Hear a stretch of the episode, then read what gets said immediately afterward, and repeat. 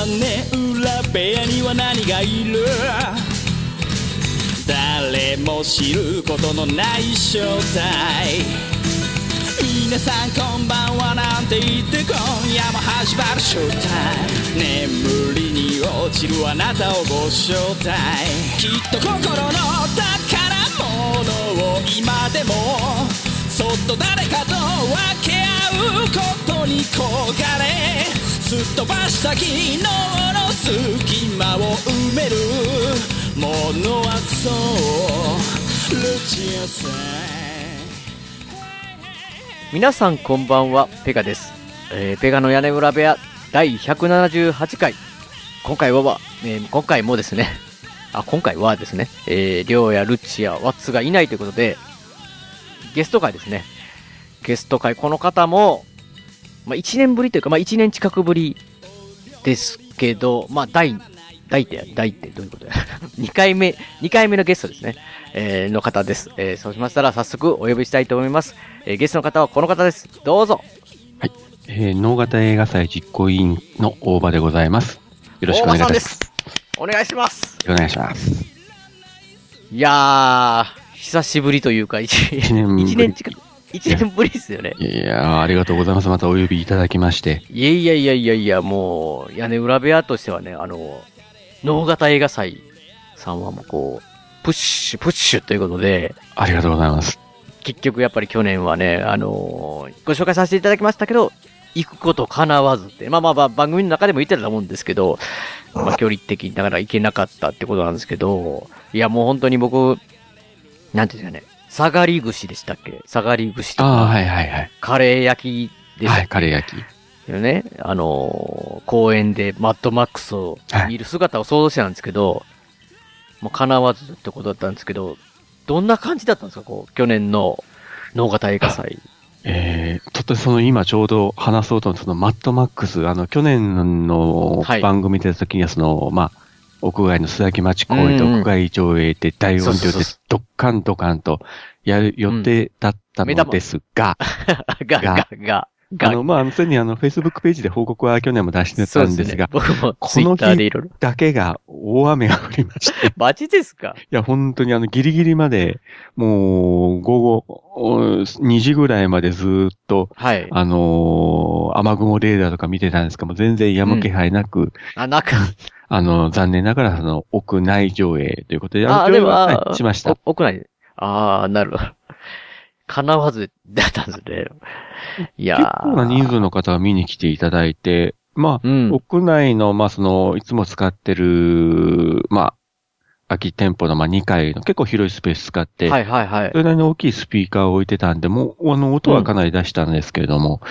うん。うん逆にその、ああ、これを屋外でやりたかったな、というのはやっぱありましたね。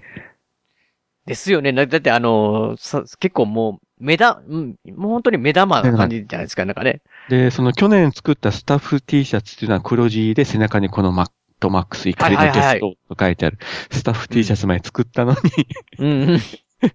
まあ屋内上映でしたというので非常に残念。気合入ってますよね。まあまあね、まあそれ天天候だけはもう仕方ないですもんね。まあ過去今までずっと外でやってて、まあん全然あのーほとんど、まあ一回だけあのーあ、去年もお話ししましたけれども、あの、福岡市のビアガーデンでやった時に、まあうんうん。終わった直後に雨降ったっていうのあったんですけど、それ以はい。来その上映自体が潰れたことなかったんで、ギリギリなんとかなってたけど、ちょっと去年は残念ながら、えーそう、まあ、ポシャったというか、まあ、屋外上映ができなかったっていうのはちょっと残念でしたですね。うん。まあちょっとね、まあ、いやでもなんか、なんかね、やっぱりその、まあある意味でもライライブ感があるというか、なんかこう、ね、あ、あ、うそうえそういう時はもう、その、まあ決断してからもう座座席とかそのせ設備を全部、全部その、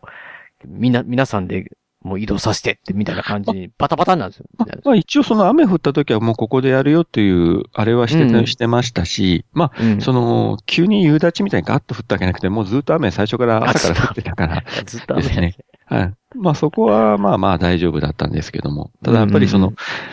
見に来る方もやっぱその屋外上映っていうところでこう期待してこられた方もいたでしょうから、そこはちょっと本当にもう申し訳なかったですいね。や、まあまあ、それは仕方、仕方ね、どうしても。こればっかないりはですね。っていう。うーん、ですよね。よ、まあ、でも、全体的というか、あーまあなんかあの、確かに大場さんと去年こう収録させてもらったタイミングでねはい、こう、まあ言ったらその時に決まってた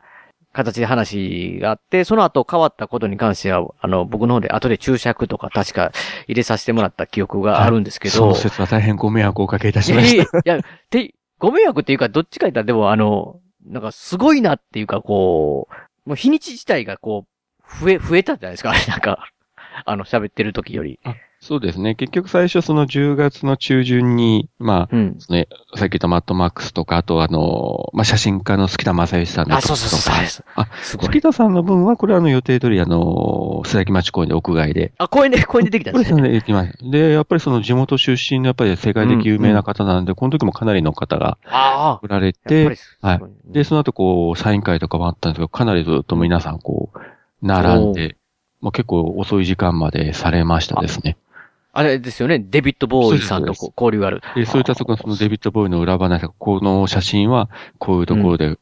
こういう形で撮りました、みたいな話とか、それこそデビッド・ボーイとのこう最初の出会いとか、付き合いの話とか、いろいろ本当はあの面白い話が聞けて、うん。で、そういう人が本当にこう地元出身、もうかなりも年配の方なんですけど、話してくれた。それがしかもあの、当然あの、公演ですから、うん無料で、これですね。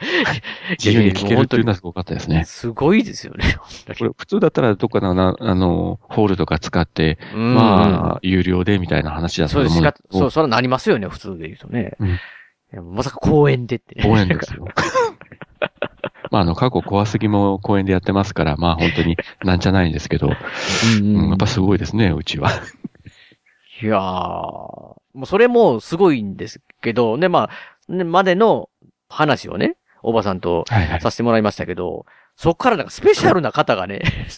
増えてませんでした、なんかもで、その後ちょっと1ヶ月ぐらい間空けて、11月の19日に、う。能形映画祭放課後というタイトルで、えーうん。やったのが、ちょうどその新作の溺れるナイフ公開中の期間に、その、山田裕貴監督の特集上映を、出た山本祐希監督の特集ですよ。はいまあね、屋根裏部屋でも、まあ僕、あの、何作か見てはい、お話しさせてもらいましたけど、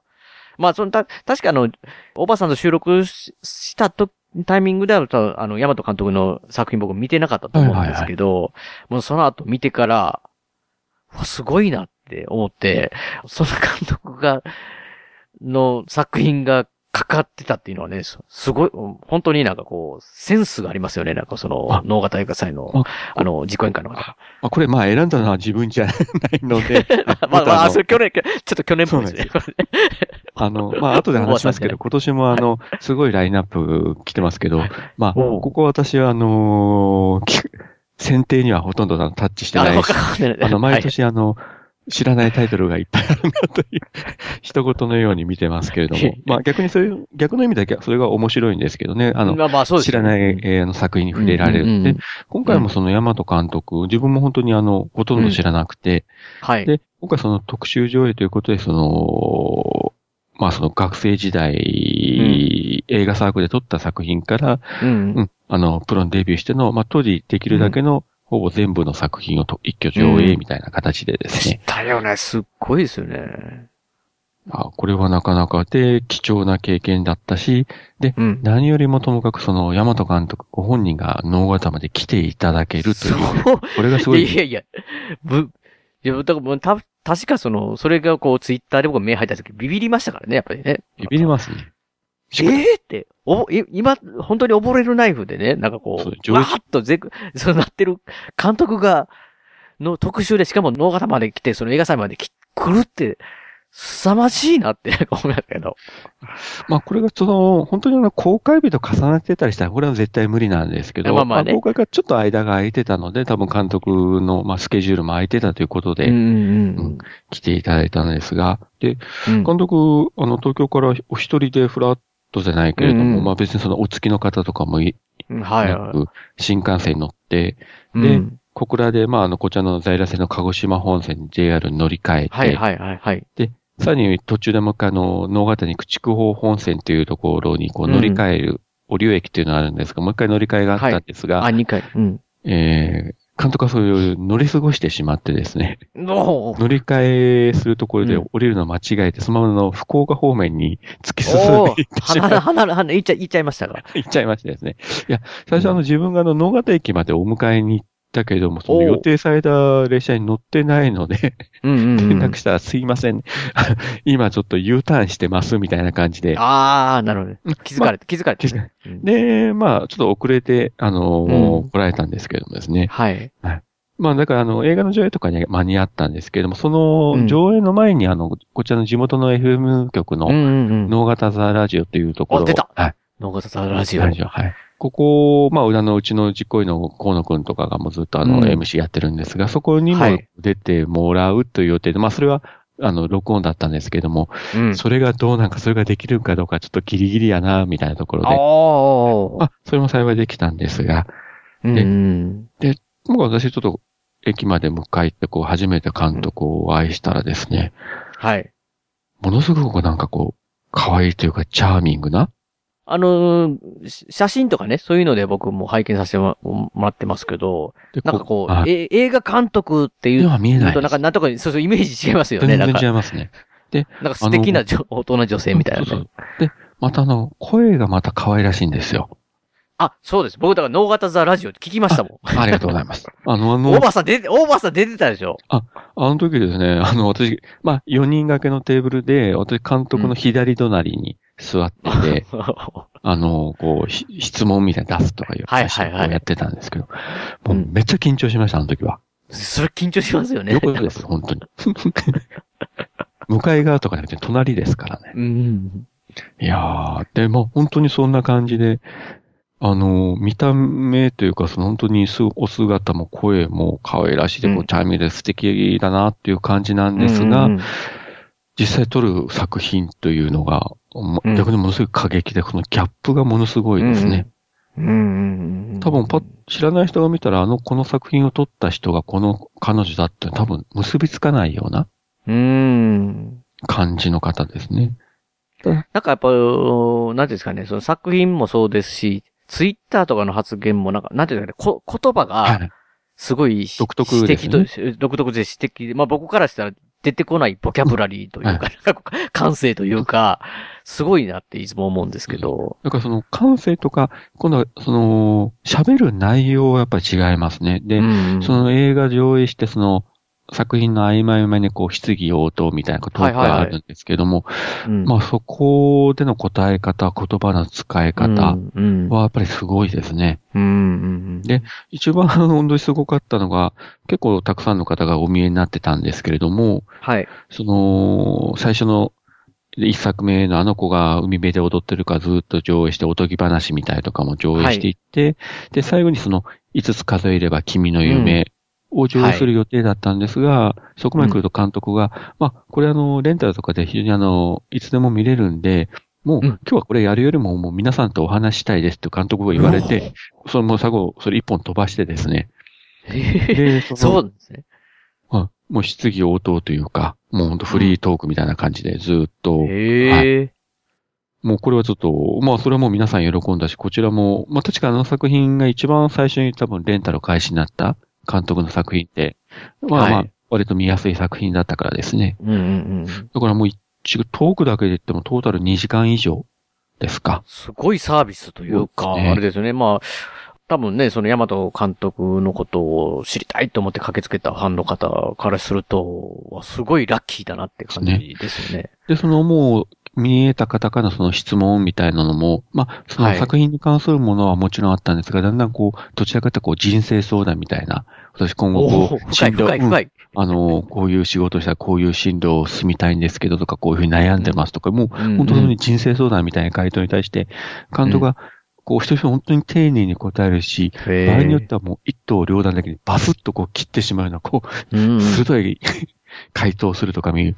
ここがなかなか面白かったですね。まあこれはもうちょっとあの、表にはもう出せないあれなんですけど。あもちろんね、そうそういうう、そのその時だけのあれでしょうね。なかなかこれはでも本当にあの、見応えというか聞き応えがあったですね。うーん。やっぱこのあたりの感性やっぱ、やっぱ独特だなーっていうような感じで。うんうんうんそういうふうになんか上映予定だったけども、まあ監督と実行委員会さんのあれで、こう、そういう質疑応答に変わるっていうのも、なんか、すごい面白いなっていうのを、やっぱ、受けますよね。そのなんか、柔軟性というか、こう、なんか、いいなって思いましたね、今、僕聞いてて。まあ、これはもう自分たちももう監督がそうおっしゃっていただけるんであれば、もうそれ、もう予定を変えることは全然うん。構わないですし、まあ、その、来てる方も、やっぱりその、ふまあ、レンタルで見れる映画、まあもちろんスクリーンで見たいっていうのはあったかもしれませんけど、うん。それでもやっぱりうん、言うても脳型に来ることとか考えられないような人が目目の前に来て皆さんとお話したいですって言われたら、うん、もう当然そっち優先しますから、それで皆さん本当喜んでいただけたと思いますね。で、その、で、終わった後、その、サインはい。してもらうっていうの、本当にお一人お一人にまた話聞いて、ものすごく時間かけて、サインしていただいて、だから相当時間がかかりましたけど、あ、はい。で、あの、自分もこっそりあの、個人的に見に行った、その、溺れるナイフのパンフレットにサインいただいて、やってもらってるんですよ。やってもらってるんですよ。はい。いや、もちろん私一番最後ですよ。あ皆さん終わった後に。あ、もうこれはもうあの、今もちゃんと自分の部屋ありますけど、宝物でございます。お宝、お宝お宝です。で、これを、で終わった後、監督この日はあの、福岡市の方にホテル取ってるということで、その、まあ、能形駅までちょっと送っていく。で、ちょっと、その、もうずっと午後からもう、ほとんど飲まず食わずだったんで、ちょっと軽くお食事してと。その時ちょっとまた何人かで一緒にこう、まあ、カフェに入って少し食べて。はいはい。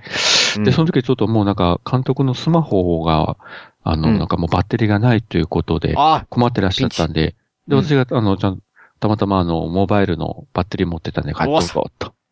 ちょっとお貸ししたと。あ、大場さんのバッテリーが、はい。これは、大和監督の充電、充電に、繋がった。すごい、すごい、なんか、なんかちょっとマニアックな、なんか喜び方ですけど。いや、でもな、いや、なんか、いや、なんかこう、役立った感があって、すごいいいじゃないですかね。いや、監督にあの、自分の充電器を貸した人、そんなにはいないです。確かに。確かに。誰にもね、いや誰にも自慢にならないかもしれません。確かに。いや、僕ちょっとなんか羨ましいなと思いますね。で、結局それでも監督を、えで、まあ、あの、うちのスタッフの、あの、木戸さんっていう人が、あの、もうこちら福岡が自宅なんで、彼の、じゃあ一緒にっていう形で、うん。あの、JR で帰ってもらって、ああ、やれ、はい。あ、で、とりあえず今日終わったなっていう話で。うん。で、うん。この後、その、何人、3人か4人かで、あのーまあ、ちょっと駐車場のとこに帰るときに、ふと、うん。誰が言ったのかな？誰かふと、そういえばあの、ペガさんはどうしてこう、縁もゆかりもない野方映画祭をこんなに応援してくれるのかねみたいなことを、誰かがふっとこう言われたのを覚えてますね。ああ、いや、まあ、なん、なんて言うんですかね。いや、僕単純に、本当にまあ、もちろん大場さんとお知り合いになったのはきっかけ、ツイッターとかでねはい。あの、きっかけではある。まあ、大場さん自体が屋根裏部屋知ってくださっえて、やりとりするようになってて、それでまあ僕も能型映画祭大場さんのツイッターから見れてっていうのはあるんですけど、いや、本当にだから、それこそ、こう、その、一生懸命、こう、なんていうんですかね、面白いこととか、こう、こう広めたいってことを、全力で大人の方たちが、それこそこの無料で、こう、ここまでのものを作るっていうのは相当なことだと僕は思ってますし、いや、その、なんかこう、全力でややってるっていうのが、もう、もう、リスペクトですよ、普通に。だから。ありがとうございます。で、単純に僕も、その内容を聞いて、いや、それ頑張ってる方でその世の中いっぱい、ね、いろんなイベントあるとは思うんですけど、まあ、僕、僕が何かの縁でっていうので、まあ、こう知ったのも、まあもちろんきっかけとはあるんですけど、その内容自体がこう本当に、なんていうんですかね、手作りで、こう、いろんな場所で映画のお祭りをするんだっていうのがね、まあ単純に本当に、まあ僕、多分前回も言ったかもしれないですけど、近くにあったらめっちゃ行きたいなっていうようなね。そうですね、前回も。魅力的なもの、もう、本当に、だから魅力的な内容とか、こう、やられてることですし、その、や、やられてる方のね、こう、気持ちがすごい伝わってくるから、やっぱり、まあ、離、遠く離れてますけど、こう、あのーもう本当に何の力にもならないですけど、まあ、僕の中で応援できることは応援したいなって単純にこう思ったというか、はいありがとうございます。なんですよね。えーもう自分もその、今やったその、ペガさんの立場と逆に同じような感じで、やっぱりその、中心になってるあの、河野くんとか、はいあの、木戸さんとか、まあ、その他いろんなこう、スタッフ手伝ってるわけなんですが、やっぱり皆さん本当に、あの、やっぱ熱意持ってやっていただいて、まあ自分もできる範囲でこう、お手伝いしたいなっていう思いがあると同時にやっぱり、まあ映画自体好きだっていうこともあるし、うんうんうんまあそんないろいろあって、まあちょっともう子供、もう本当早5年目になりましたけど、うん今年もちょっとはい、関わらせていただいてますし、あ、そうですね。もう本当にもう、そうですね。今年、今年、今年もね、こう、やられてるね。やっぱ今年の話聞きたいですよね、また。ああえ、ま、去年の話まだあるんだったら、あの、全然、いや、時代でえーと、いや、まあ、話そうと思えばいっぱいあるので、こ れまた、キリがないので。そうですね。これまあとりあえずちょっと大和監督のお話はさせていただいたんで、まあ、あと、あの、宣伝ですけど、あと、まあ、うん先ほどのあの、スキタさんの話とかもいろいろありますけど、あうん。の、Facebook ページの方に写真とかいっぱい上げてるので、あ、そうですね。去年のね、はい。模様をね、やっぱり、あのー見ていただければ。画像で見ていただくのもね、はい。あの、すごいわかると思うんで、結構あの、私が撮った写真もだいぶ上げてますんで、お、お、見ていただければえありがとうございます。おばさん、えっ、と、結構カメ、カメラ的な役割も多いんですか？その、なんか、写真。まあ、そうです。別にあの、カメラマンというわけじゃないんだけど、まあ、あの、うんスマホで、普通にスマホで撮った写真を、うんはいはい。うんまあ、自分以外のスタッフも上げてますけど、はいはい。あのーまあ、前回も話したと思うんですけど、はい大型映画祭って、あのー結局同じ日にこう複数の会場で同時にやるので、はいはいはい。それでこう担当が決められてるので、自分はやっぱり自分がおるブースのところしか、うんうんうんうん。あのー見れないしわからないんですよ。だから、はい。うん、その、自分がいない会場のところはもう当然、写真撮れないから、まあ他の人がこう写真撮ってあげてくれてとかいうのはありますけどね。うん。だから逆に言うと、こう見たい映画があってもそこを担当してないとその映画あ確かにね見られないという、ちょっとそこは言い出しかゆしですね。飛び出システムって何やるんだろうねっていう会話を。すごいですよね、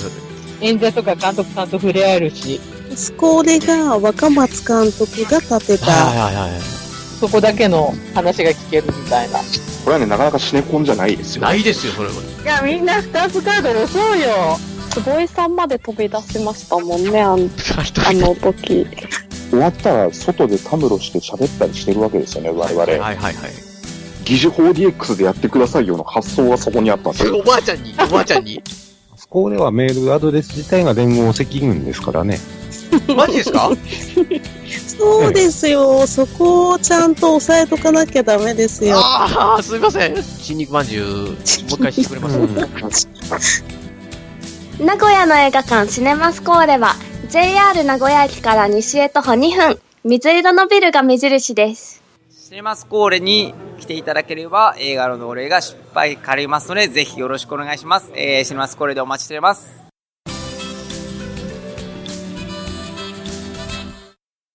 えっと、こ、今年はそしたら、え、何、今年もあれですか？何会場かに分かれてという。ですね。えっと、じゃあ、あのーまず今年日程から言いますと、今。年は、日程、はいまず、それ大事ですね。えっと、10月13日の金曜日から15日日曜日まで3日間、今回はもう3日連続でうん行います。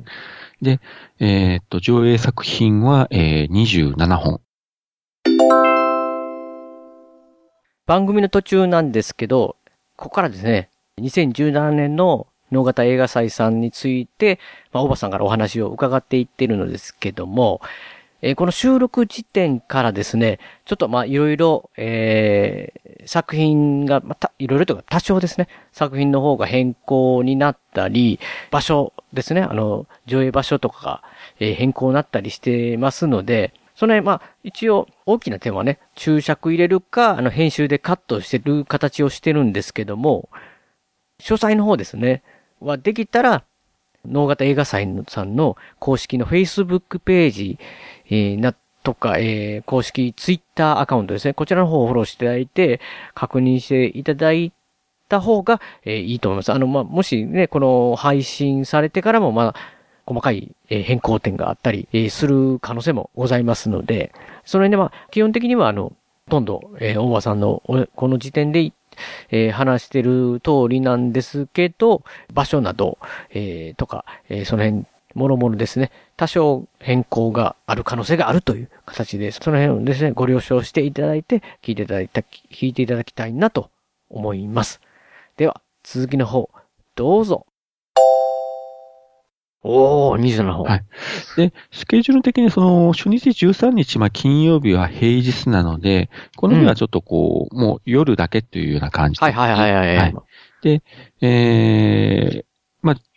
次土日は複数の会場で、えー14日土曜日は、えーっと、4会場、それから15日の日曜日は、実はこれちょっと後で話しますけども、あの、他のイベントと同時開催的なものもあるので、会場的には、今ごめんなさい、資料見てるんですが、1、2、見てください。3、4、5、6、7会場ですか。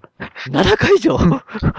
すごい。あの、映画以外のちょっとイベントとかも、はいはい。あるいはラジオ番組の収録とかも全部ひっくるめてそれだけやりますね。うん。まあ、14、15はもう朝から夜までみたいな感じでですね。はいはいはいはい。そんな感じで今予定されてます。うんうんうんうん。で、会場、その、まあ、今の話が出た、あの、おなじみ須崎町公園の屋外っていうのもありますし、はいああの、毎年お世話になってるあの、お寺の円徳寺さん、本堂での上映が今年もございます。すごいですね。お寺、お寺でってのね。はい。あとあの、須崎町商店街の中の空き店舗を使ったブースとか、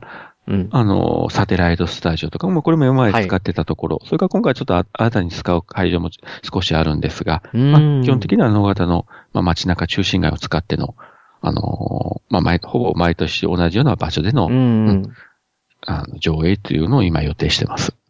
まあ、一応ね、前回でも聞いてたんで、僕はちょっと分かってるんですけど、ここれがね、まあ、あれですよね、あの、ある程度歩いてでも全然こう、そうですね。移動ができるっていうところなんで、まあ自分の中でこう、まあ、この映画見て、次また別の、こっちのイベント行きたいなと思ったらそっちに移動してとか、そういうことが歩いてできるっていう。全然大丈夫ですね。で、その、須崎町公園と円徳寺さんは、もう、あの、能形駅のすぐ前、まあ、駅から歩いて、2、3分の場所ですか。うんもう、あの、駅を普段もう目の前に見えるようなところなんで。で、あとその、アーケードの中とかの空き店舗とかサテライトスタジオもさらにそこから歩いて、まあ、数分内で、うん、行けるような場所なので、まあ、一番端から端まで歩いて10分ぐらいかな。あ、そ、そんな密度なんですね。すごい、すごいですね。近いね。ともとその大きい町じゃないので、小さい野方の町なので、うんそこは大丈夫だと思います。うんうんうん。で、一応今回はあのーテーマというか、は三本柱というか、まあ三つの三本柱。う ん大きな目玉を今用意してまして、で、今日のこの収録時点でこの三本柱については、あのー野方映画祭のあの公式 Facebook ページにもうすでに、あの、あ上がってますね。はい、はい、アップしていただきましたので、見ていただいたらいいんですが、まあちょっとうん。軽くご説明させていただきますと、はい。えーっと、まず一番目、えー、もうこれはその Facebook ページに書いてあるのそのまま読んだのがいいかもしれませんが、はいはい。うん。で、えーっと、まずあの全体のテーマとしては今回は、えーっと、地方から世界へ、えークレイジームービーロードというのが一番全体クレイジームービーロード。クレイジーですね。おーおかしいだしょ、本当に。まあ、いきなりクレイジーっていうのはクレイジーギブアスか。いや、まあ僕なんかちょっとクレイジー的なね、もう一、もう一個ララジオ番組を、ありますねネット。ラジオややってますけどね。なんか なんかちょっと、はいちょっとなんかこう、いい、なんかこう、親近感湧きますけど。今ちょっといいネタ振りをいただいたんですが、そのラジオに絡めたところで、えー一つ目の柱というのが、えー地方から世界へ、名古屋代表、坪井シネマ狂人淳の能型映画祭革命という、坪井さん坪井さんですよ。ゴラム坪井の VS 個人ラジオ、僕と一緒にやっている坪井さんですよね。名古屋のシネマスコーレ、副支配人の。その坪井さんの、もう、今更あの、ここで説、この番組で説明する必要もないかもしれませんが、その坪井さんの、えーシネマ競争曲。これを、能型映画祭で上映させマジていただきま。ですすか？これはすごいな。で、あの、すでにあの、坪井さんの方もあの、ツイッターでこう、アップされてるんですが、実はあの、このはいシネマ競争局、あの、4月から6月にかけてあの、はい。まあ、坪井さんのお勤めされてるシネマスコーレでこう、独占上映されてたんですが、今度、はいはい。11月の4日から、えっ、と、東京の渋谷アップリンクですか。こちらで、まあ、シネマスコーレ以外では上映される形になるんですが、はいはいは実はそれに先駆けてトップバッターで10月15日に能形映画祭で上映すると。マジですか？これ、えそしたら本当にシネマスコーレから最初に飛び出すのは、能形映画祭。はい。能形映画祭が最初です。マジですか？スクリーンで出た。出ましたですよ。これ、これ、え、これ、これは、ちなみに、何ですか？上映場所とかは決まってるんですか？上映場所がですね、これは今回は一応今の予定では、あの、さっきちょっとお話ししました、円徳寺さん、お寺で、お寺の本堂で、おって、お寺で、来ましたか？来ました。だから今回は雨降っても大丈夫です。雨降っても大丈夫ですけど。雨は大丈夫。いや、ちゃんと屋根ありなん。かこう、こう、お寺と坪井さんが僕の中ではこう、合致しないですけど、しかも畳です。本堂です。たた、畳、あ、畳です。た、畳の感じで、はいあの、あのい、いわゆるね、この VHS がもう何千本とある部屋が、アメカル部屋が、あ映し出されるわけですよね。そうです。大丈夫かな？大丈夫なんですかね？い やいや。いや、これは、えっ、と、シネマ競争局の方ですね。こちらの方が、えー番組収録中は、円徳寺さんでの上映の予定だったんですけども、こちらの変更になりまして、名もなきギャラリーさんの方で、えー上映という形になりました。続きの方、どうぞ。あ、すごいですよね。まあ、これを、まあ、ぶっちゃけちょっとあの、なぜこれが上映されるかって話、まあちょっとさ、ちょっとちょこっとさせていただくと、はいはいはい。まあ、このあの、まあ、ペガさんもご存知なんですが、あの、今年の、えーっと、まあ4月に、えーっと、うん。4月29日からそのシネマスコーレで、シネマ競争局上映になった時に、この初日に自分が見に行きまして、まあ、これも行くきっかけになったのは、うん。その、屋根裏部屋でこう、あ、ありがとうございます。盛り上げて話していただいて、で、しかもこれが内容的に、まあ、ソフト化もされないし、ネット配信もされないし、うんうんうんうんまあ、名古屋のそのメーテルっていうテレビ局で放映されたとシネそうですスコーレ。だから要は、うん。名古屋近辺の人しかもう見れないとうんうんうんうん。いう形で、まあ下手したらもう九州とかまず見る機会ないだろうし、あ、行きたいなとそうですよね。あの時点では本当に、ま、確かにそう、もう本当にそうでしたからね、ねやっぱし。全くその他の映画館って話まだなかったです。よ予定がなない状態だんで。だもちろんそのシネマスコーレっていう映画館自体も興味があったし、あ、そうですね、おばさん。うんで、まあ、その坪井さんという人も、あの、ね、声は聞い、番組に聞いてたはいはいはいちょっとどういう方が実際お会いしてみたいなっていうのもあったんで、はい。で、まあ、この人といろいろ公開のイベントもあるという。それからあとは、うんペガさんがこの日来られると。そうですね。行きましたね。はい。で、ペガさんにもちょっと去年、その屋根裏部屋でお世話になったし、そうですねお会いして、ちょっとお礼も言いたいとか、まあ、そのいろんな条件が重なって、で、はい。こううまく仕事的にもこう、スケジュールも空いたんで、よっしゃーと思って、うん。新幹線3時間乗って名古屋にそうです来ま。ま、ま、まさか、本当に来られるとは思わなかったですけど。で、どうせ行くなら、やっぱり、初回、えっと、10時20分か10時半の回だったと思うんですが、もうそれで見言ってましたよね。言ってましたよね。僕朝は夜でした、僕は夜でしたけど。だから朝6時に小倉からのぞみに乗って、うん。9時半ぐらいに着いて、うん。で、1回目で見て、はい。で、実はこれあの、私、あの、見て、本当に純粋に見たいと思って行ったんですが、うんうん。見てる最中に、うん。こう、ムラムラっと、これ、お。野方映画祭って上映したいよね、みたいな。やるべきじゃねえか、みたいなことを途中でどんどん、ちょっとふっと本当に途中から思って、思い立ったら、うん。いや、これやったらやりたいよな、と。で、やっぱりその、うん見る機会がないので、できてこれ九州の映画ファンの人とかにも見てもらいたいなっていうのが、うん。もう後半からずっとそれを思いながらずっとこう見てたんですけども、うん。あのー終わった後に、あのーまあ、スコーレの前に出て、坪井さんとあの監督の樋口さんいらっしゃって、まあ、はいはい。見た観客の方も皆さんこうご挨拶されてて、で、うん一番最後にちょっと自分も挨拶させていただいて、はい。で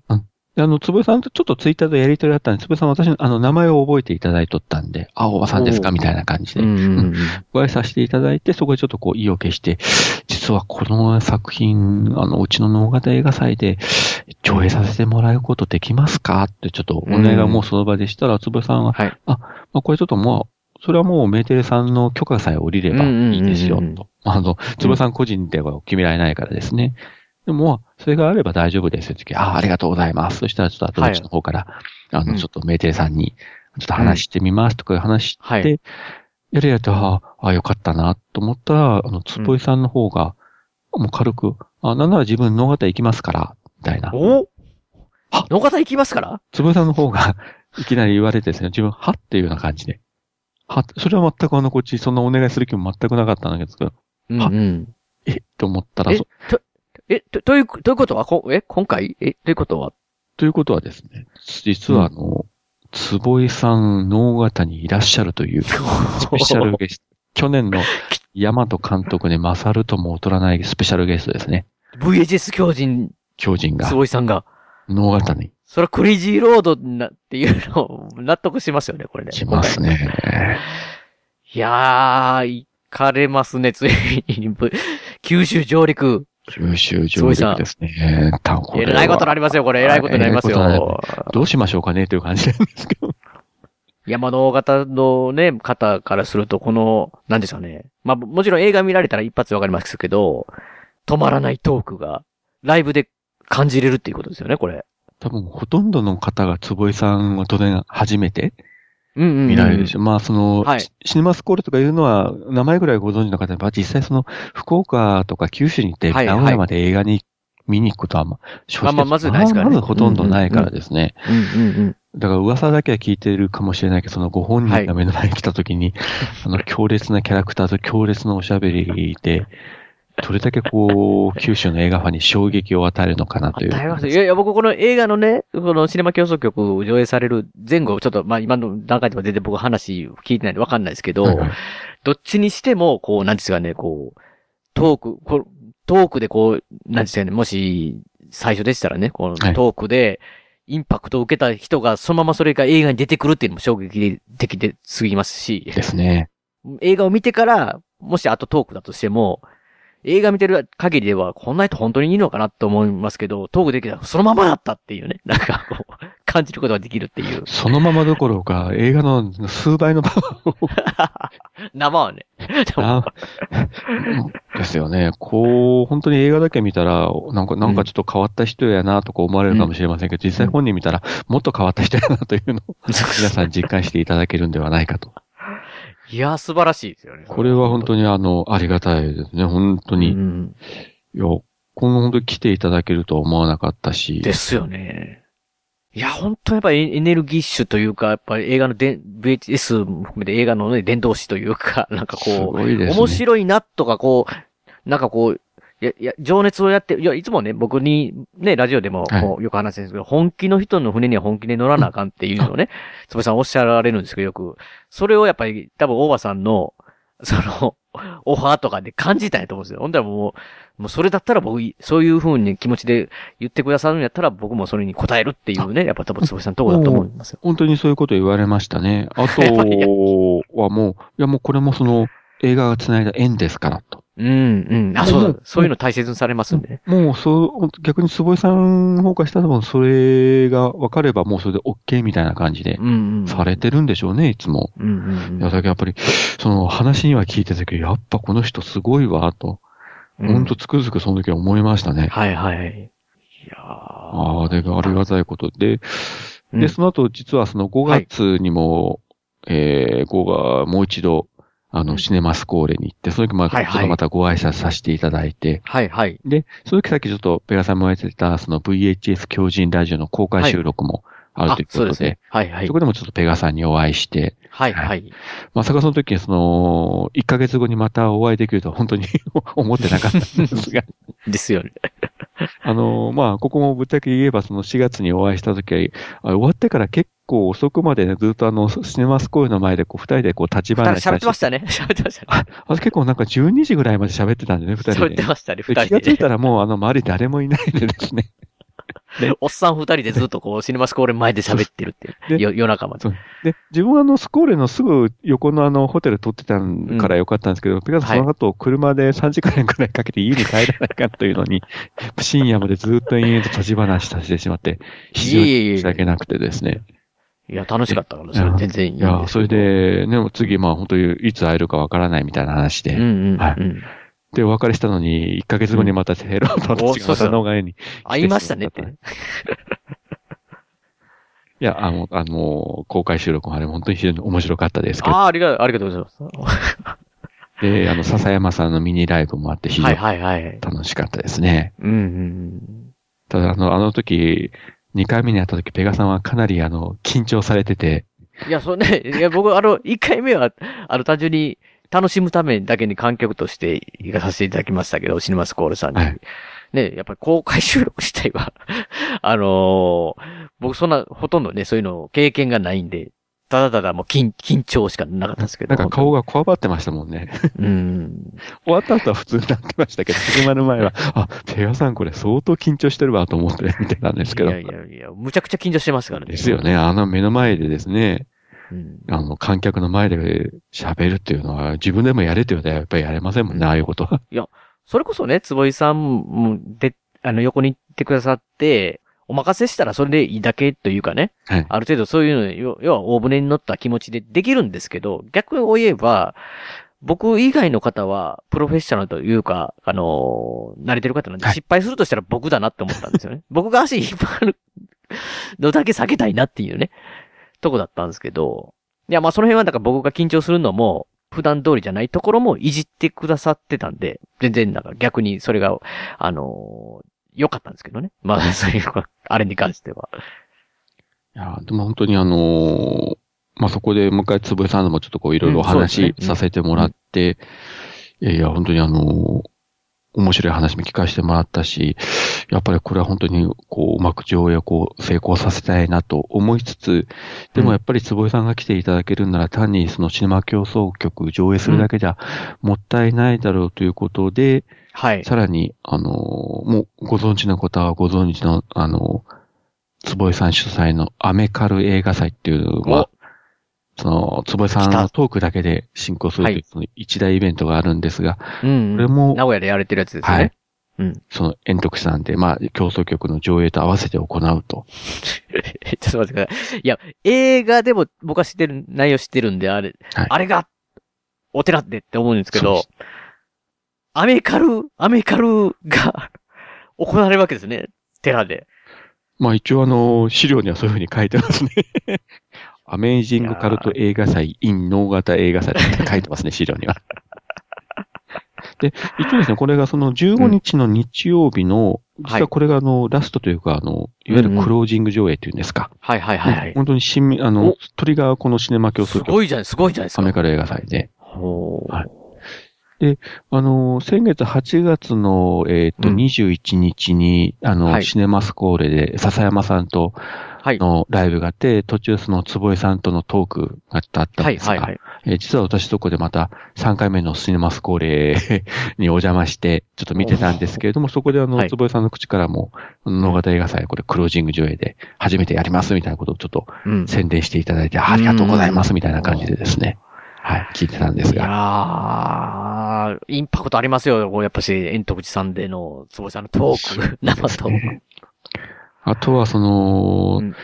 逆にちょっと不心配とか不安なのは、その、さっきちょっと言いましたけど、坪井さん、あるいはその、シネマ競争局っていうのは逆にこの、九州ではさほどその、まだ知られてない。当然情報的にないから。あそうそうですよね。はいはいこ。れ九州以外もそうなんでしょうけども。うん。だからそこをちょっとどれだけこう、事前に PR できるのかなって、やっぱそこをですね。なるほど。うん。見た方は皆さん絶対あの、ハマってくれると思うんですけれども、その、そうですねうんですね。ふ 普通の映画でもないし、坪井さん自身が映画監督でもなければ、その俳優でもないし、映画評論家でもないし、うん。よくよく考えたらその映画館の副支配人ですから、うん、うん、うん。名古屋の映画館の副支配人が能形に来て何を喋るんだっていう、知らない人が見たら絶対そう思われると思うんですよね。だからそこのちょっと PR を頑張らないといけないかなと今はちょっと思ってますい。やー、でもそれをやるのがやっぱり、やるというか、それをね、これが本当に実現するっていうのがやっぱ能形映画祭さんの凄さやなと僕本当に、あの、思いますね、やっぱし。まあだから内容は本当にね、大場さん言ってるみたいに僕もこの、もともとね、テレビ放映されたやつの、えー劇場版っていう拡拡大版なんですけど、はい。うん、テレビ版は僕何回も見させてもらったりとか、うん、しましたし、本当に面白いんで、まあ内容は間違いないとは僕思うんでね。やっぱその、まあいわゆるそれと大場さんが言われてるみたいに、こう九州でそれをかけようっていうのはね、いやもう本当になんかすごいなと思うし、あの、もう見てくれたものは絶対、方は絶対本当に面白いと思うんで、まあまあこれ屋根裏部屋聞いてる方はね、もちろんこのシネマ競争局に関しては、知られてる方、あの、いると思うんですけど、もしね、能形映画祭って調べられて、たまたまこれ初めてこのペガの屋根裏部屋を聞いてるっていう方がおられましたらね、もう九州とか西日本の方はぜひこれ、見に行っていっていただきたいなって、おすすめですよって、こう。そうですね。ありがとうございます。で、その、能型映画祭に限らず、本当にそのシネマ競争局自体が多分今後本当にあの、ソフト化とかネット配信、あるいはテレビ放映がおそらくまずできないと、うん。内容的に、その、やばい内容という意味じゃなくて、いろいろ、まあ、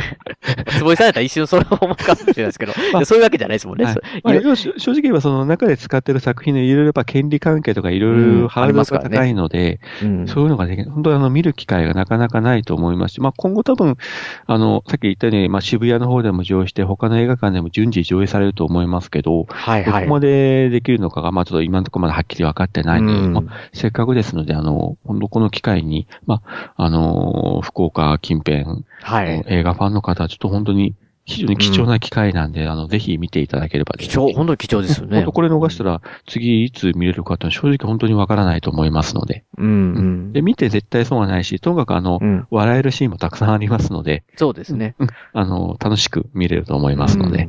お楽しみいただければと思います。ですよね。はい。これまだでも、一本目の柱しか僕、お話ししもう、てない。私もう話疲れました。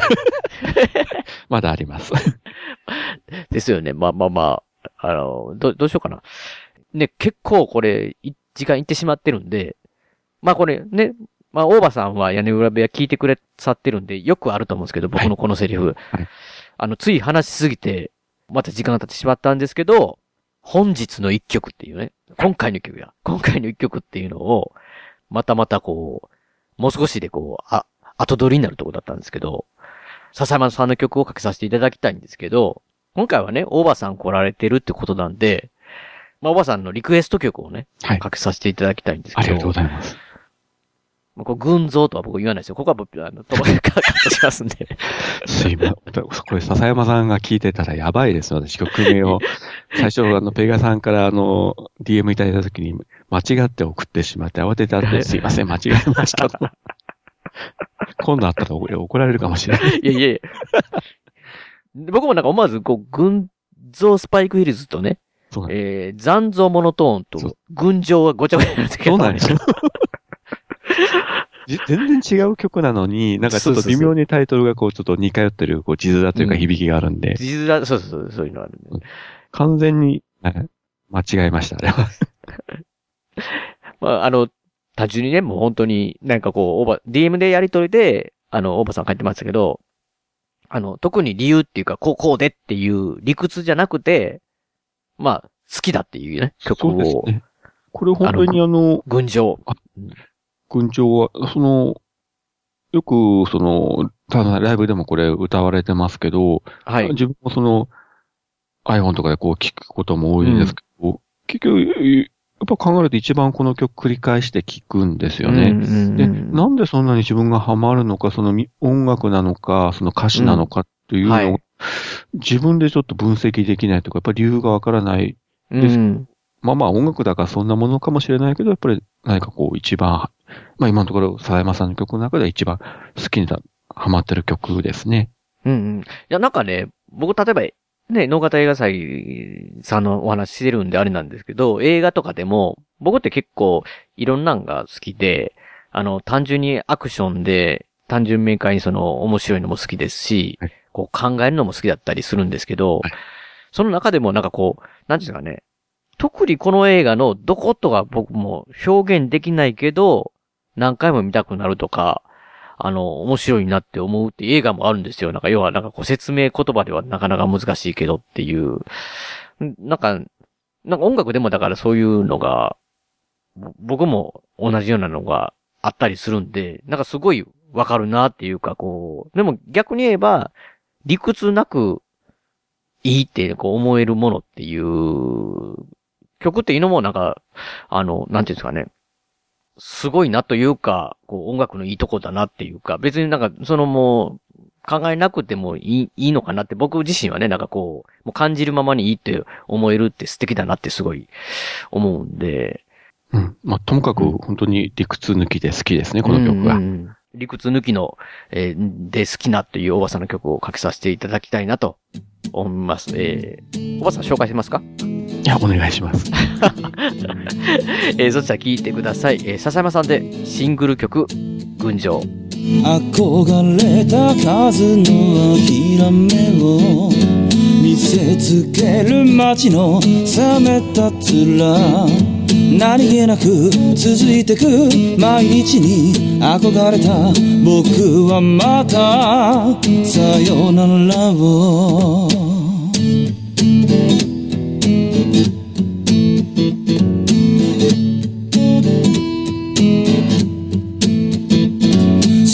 違う愛を許せない人々は今日もすれ違ういくつものさよならを口にすることもなく同じことを繰り返す。この世のすべて超えるような恋をしていたろう。会いたいすぐに会いたいいつも会いたい今は会えない君に会いたいすぐに会いたいいつも会いたい今会えない。見上げるのはいつも天井その先にはないこの感情。言葉にはできない戦場。行き過ぎて気づくその現状。憧れた数の諦めを。見せつける街にさよならを。ってことで、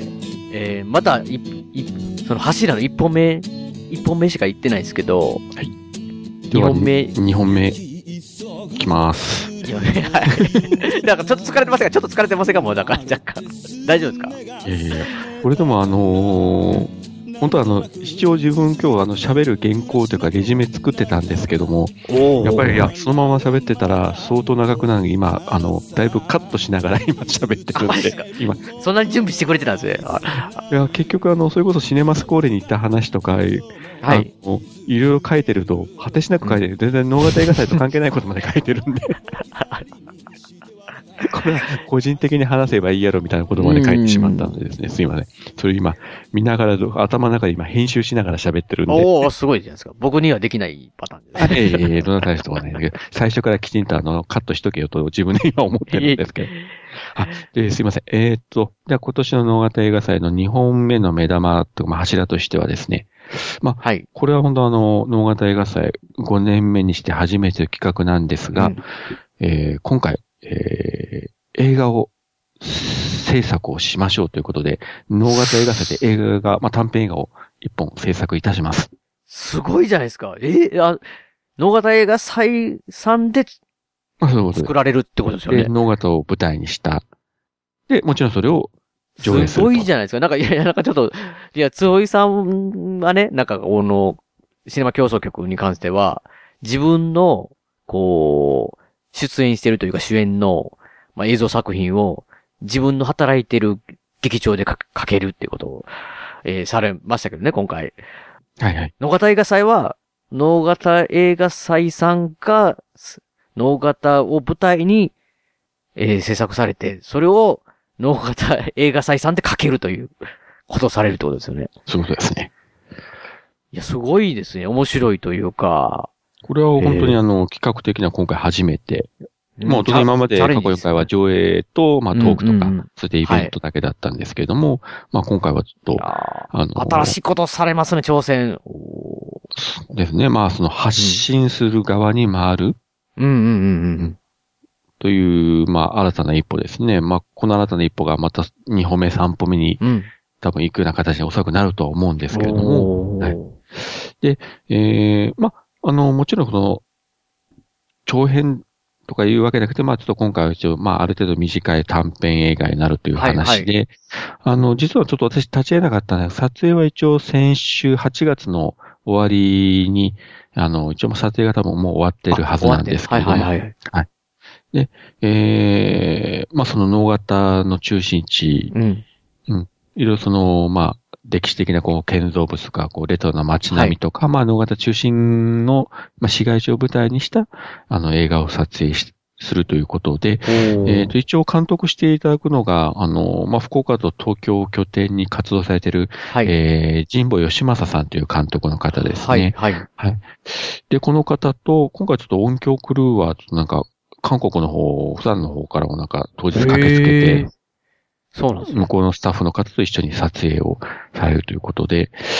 一応テーマ的には、実はあの、でこうシナリオの2個をちょっと内々に先に送ってもらってこう読ませていただいてるんですが、はい。基本的には、そこにも正し書きがあったんですが、シナリオはあるんですが、実際はその現場で、あの、どんどん書いていきましょうみたいな、うん多分もう即興演説、あの、演出みたいな形の作品になってると思うんですけれども、えー、まあ、子供と大人は何が違うのか、9歳の少女は自ら、えーが設定した自由研究のテーマのために脳型の街をインタビューして回ると。そういうテーマという形でですね。うん。で、脳型なとか、あと脳型の中心を流れる、えっ、と、音楽川という川があるんです。が、この河川敷ととか、そういったところを、あのー撮影して、はい。えー仕上げていって、これを、えー日程的には、えー14日の、10月14日の土曜日にはい。上映するということで、おーで、これ上映会場が先ほどのあのシネマ競争局と同じ円徳寺あ、の本堂で、これもはい、うん上映するという形タイトルになってます。は、これはタイトルはちょっとまだ正式なあれが上がってないのかな。まあ、テーマ的にはさっきのものなんですけれども、ちょっと変わる可能性がかもしれないという感じなんか今ですかね。僕が見てるやつでは、えい、延々と、延々とってなってるんですけど、うんこれ、あこれが正式ですね。すみません。延延々と延々と。を、ですねえん、円徳寺でやるんですか？すごいかかってるじゃん。めちゃくちゃかかってません？なんか、えん、えん、えんと、えん、えん、えん、えん徳寺と。それは狙ったかどうかはちょっと私あ、そうなんですか。あ、そうなんですか。それは狙ったかもしれませんけれども、まあそこはそれとしてですね。一応まあ15分の短編ということで、はい。まあちょっと私もあの、出来上がったものはまだ見てない。うん多分当日しか見れないかもしれませんけれども、はいおー。ちょっと楽しみですね、どういったです感じで。ね。はい。なんかね、やっぱり脳型の方からすると、こう、普段見慣れた風景だと思いますし、その、脳型の他からね、来られた方からすると、こう、なんか脳型の風景というか、そういうなんか、こう、知れるっていうかね、そういうのもなんか、良さそうな感じですよね。まだね、もちろん僕も、どんなんかわかんないんで、なんとも言えないんですけど。そうですね。で、あの、おそらく、まあこれ勘ですけども、よくあの、うん一般的なテレビ番組とかでもそうなんですけど、2時間ドラマとかでもこう、はいよく自分のこう地元でこうんううんロケとかして撮影したときに、うん。なんていうんですかね。こう日頃まあ見てるところとこう違う視点でこうカメラ目線で見るとこうなんかち知ってる風景がこうちょっと違って見えるようななんか当あると思うんですけど、多分そういったところも出てくるんじゃないかなと。うん。だから、自分らもこう、日頃こう歩いてる野方の街中とか、こううん。建物とかが多分、違う人が見て、違うカメラ、違う目線で撮ると、こう、違った風景がこう見えてくるのかなと。そこはちょっと期待したいですね。そういうのもね、やっぱし、こう、新発見的なね、なんか、ああ、こんな風に見えるんだ、みたいなのは、あの、楽しいかもしれないですね、そういうのね。で、それをその、まあ、そのテレビとか、そその、例えばその、バラエティ番組とかで、はい。とか、あるいはこう食べ歩き番組とか、そういうんじゃなくて、あくまでこう、映画という形でうん。仕上げてもらうと多分、全然こう違った本当の雰囲気の作品になるんじゃないかなとは思うんですけれどもですね。うんだからこれは本当に、私もあの、見るのが非常に楽しみです。そうですよね。本当になんか今、なんか大場さんの口から、口からというか、その感じがもう、楽しみ、た楽しみ、楽しみっていうのがと溢れてくるっていうかね。本当になんか、ど、どん、どんなんだろうっていうワクワク感が伝わってきますよね、これ。いや他の上映作品は、その見ようと思えば、その前もって DVD 借りるとか、いろいろ見れるんですけれども、こればかりは見る方がない、全くあの新作ですからね。しかもねこの映画祭、はい、初上映なので、いやー、これは本当にもう目、目玉ですよね、これも。これもすごいですうね。ん。いやいや、本当に楽しみです。攻めますね、野方映画祭さん。攻めますね。本当に。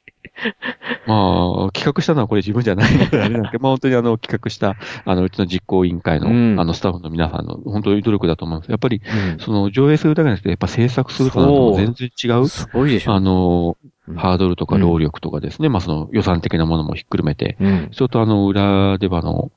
担当の人で苦労したと思いますのでそうで。まあうんね、本当にだから今までの、こうね、5年というか、こう、やられてて、同じようなことじゃなくて、まあ常になんかこう、なんかこう、新しいこと、面白いことというか、こう、ね、なんかこう、なんていうんですかね、ステップアップというか、あの、常にこう、新しいことをっていう、なんかこう姿勢もすごいなと思いますよ。やっぱその今まで、やら、それこそね、今、おばさんの繰り返しになりますけど、やれてないことに挑戦するっていう、エネルギーっていうのは相当なもんだと思うので、いや、まあ、すごいなと思いますよ。これは本当にまあ、ぜひね、その自己委員会の皆様を含めてのそのご苦労も入ってるとは思うんで、そういう意味でもやっぱし、まあ、僕はちょっと見れない、みどうしても見れないですけど、ぜひ見れるチャンスがある方は見ていただきたいなって思いますね。そうですね。うん。これは本当に見ていただきたいし、まあ、ここの上映が終わったとすると、これどういう展開になるかわかんないんですけど、うん何かの機会でこう他にはこう上映できるような機会とかですね、何かあればいいなと思いますね。うん。せっかく作って、能型映画祭で一回上映して終わりっていう話には多分うん。ならないとは思います。うんはい。あの、やっぱりちょっと次の展開というかですね、何かこう面白いことができるんじゃないかうん。なーとかいうことをですね、なんかまあちょっとうっすら聞いたような気もしますけれども、まあまあ、それはね、はい。まあそれは楽しみにしておきましょう、楽しみにしていただければと。思います。うんうんうん。はい。で、次、えー、まあ三つ目の、いや、3本目のね、橋屋の話を今からという、おばさんお話伺うってとこなんですけど、残念ながらね、まあ、収録した結果、まあ、今回は、前編後編と分けさせていただくような長さになってしまったので、まあ今回はここまでという形になりますので、まあだからので、まあ後編の方は3本目の柱の話の続きと、まあ、あの、ちょっとその後編の方で話してはいるんですけど、えっ、とね、今回の2017年の能型映画祭の方、なんとですね、僕も能型映画祭に行けることになりました。という話をね、来、来週じゃないんですね、えっ、と、次回、続きの後編の方で、えーおばさんと一緒にお話しさせていただいてますので、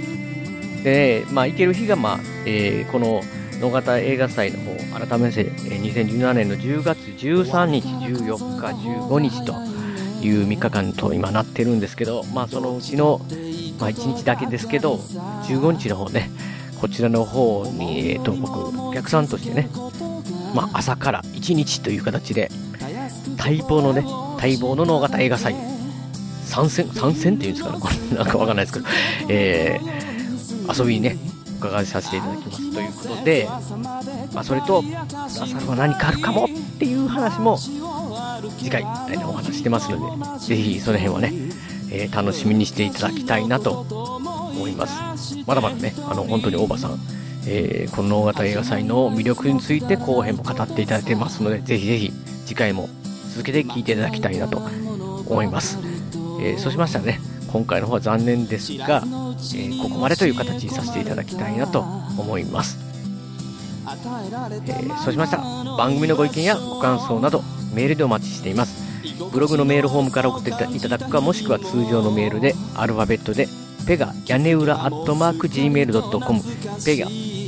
ペギャペガ屋根裏アットマーク Gmail.com 宛てでお願いいたします。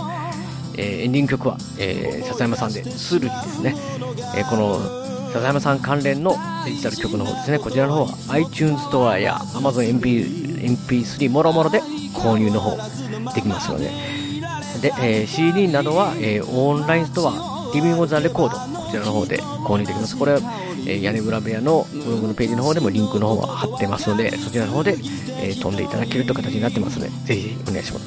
お願いします、えーオリジナルフルアルバム「シャニクサイ」セカンドフルアルバム「灰の水曜日」も絶賛発売中です、えーあとアルバム IGE ですね。こちらの方のみになるんですけどこちらの方は全国レコード CD ショップの方で取り扱われていますので、えーお店に行ってですね、えー笹山の、えー IGE 取り寄せてくださいという形をお願いすると、まあ、全国